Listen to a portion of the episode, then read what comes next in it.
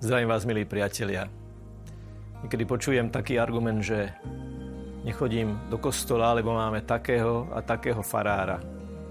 A poviem vám veľmi otvorene, že niekedy mám naozaj taký hlboký vnútorný dojem, hraničia si s istotou, že problém nie je vo farárovi, ale problém je v tej osobe, ktorá nechce chodiť do kostola.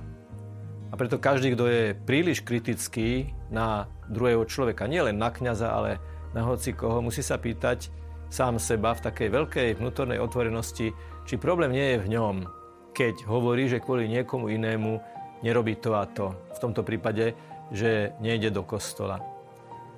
Akéhokoľvek kňaza vidíme pred sebou, ktorý je v činnej službe poverený biskupom viesť nejakú farnosť alebo byť kaplánom v nejakej farnosti alebo v nejakej inej službe, musíme mať na pamäti, že on má mandát svojho biskupa.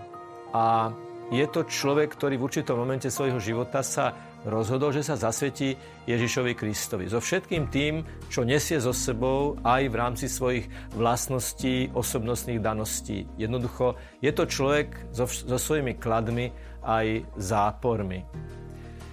Dobroprajný prístup je preto veľmi dôležitý z tohoto dôvodu. A kňaz je možno taký, mnohokrát, akí sú ľudia, ktorí ho príjmajú. Pretože buď z toho druhého človeka to všetko dobré vylúbime našim pozitívnym prístupom, alebo to v ňom zatlačíme, ako keby sa musel báť. Samozrejme, že kňaz je ten, ktorý má byť pastierom komunity a ktorý má tej komunite predostierať aj pravdu taká, aká je, ako to čítame vo Svetom písme, vhod i nevhod. Napokon sám Pán Ježiš Kristus, ktorému sa tento kňaz a každý kňaz zasvetil, to robil takým istým spôsobom a tiež nebol u všetkých vždy a zásadne oblúbený. Keď napríklad vidíte kazateľa, ktorý nie je práve e, vybavený nejakou veľkou výrečnosťou, lebo to jednoducho nedostal od prírody, ešte to neznamená, že to nemôže byť dobrý a svetý kňaz. Je veľmi dôležité na začiatku jeho kázne sa modliť. Pane, daj mu Ducha Svetého, daj mu všetky potrebné dary a milosti preto, aby to, čo nám teraz povedal, aby to bolo na nás duchovný úžitok. A máme v dejinách aj viaceré postavy takých kňazov, ktorí možno neboli veľkí rečníci, ale boli tak duchovne hlbokí, mali tak naplnené srdce Božou prítomnosťou, že aj cez ten možno trošku ťarbavý spôsob vyjadrovania tam bolo naozaj zrnko pravdy, z ktorého sa dalo obohatiť. Čiže keď som na kázni, tak miesto takého toho kritického postoja, ako keby nejakého literárneho alebo divadelného kritika, buďme tam ako tí, ktorí veríme, že Duch Svetý nás cez, to, cez tohto kniaza, cez tohto Božieho služobníka naozaj môže obohatiť a vnútorne prebudiť. Samozrejme, keď som povedal toto, musím povedať po A aj B. Môže sa stať, že niektorý kňaz žiaľ neplní svoje povinnosti tak, ako je to potrebné.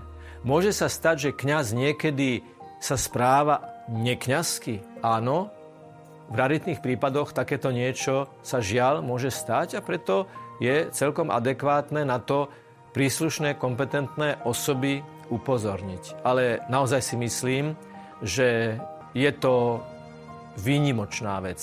Výnimočná a zriedkavá vec.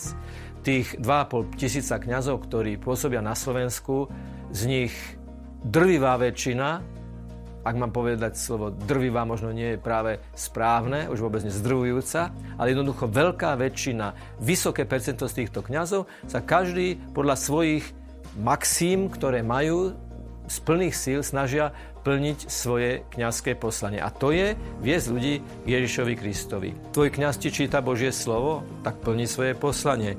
Tvoj kňaz slúži Eucharistiu, tak plní svoje poslanie. Tvoj kňaz spovedá, tak plní svoje poslanie. A ty sa modli za to, aby všetko to, čo robil, robil čo najhorlivejšie. Pokiaľ nastane naozaj taká situácia, že máme vnútorné presvedčenie o tom, že treba upozorniť na nekňazské správanie kňaza, je veľmi dôležité sa modliť, vnútorne to rozlíšiť, prosiť si svetlo Ducha Svetého a samozrejme poradiť sa s dôveryhodnou osobou, najlepšie s dôveryhodným kňazom, ktorý môže, môže byť napríklad môjim spovedníkom alebo mojim duchovným vedením. A s ním spolu rozlišiť tú vec, že ak je naozaj nejaký problém, tak ako ho riešiť. Pri tejto príležitosti treba povedať, že kňazov ubúda a my sa musíme modliť, obetovať, postiť za to, aby boli kňazské a reholné povolania. Aby bolo čím viac kňazov, ktorí naozaj s plnou vnútornou horlivosťou budú ohlasovať Ježišovo evanielium. A predsa len na záver poviem, že treba Bohu ďakovať za každého jedného kňaza, ktorý si plní svoje kňazské povinnosti, ktorý z plnosti srdca horlivo ohlasuje Ježišovo evanielium. Evanielium Ježiša Krista, ktoré dáva plný zmysel nášmu životu.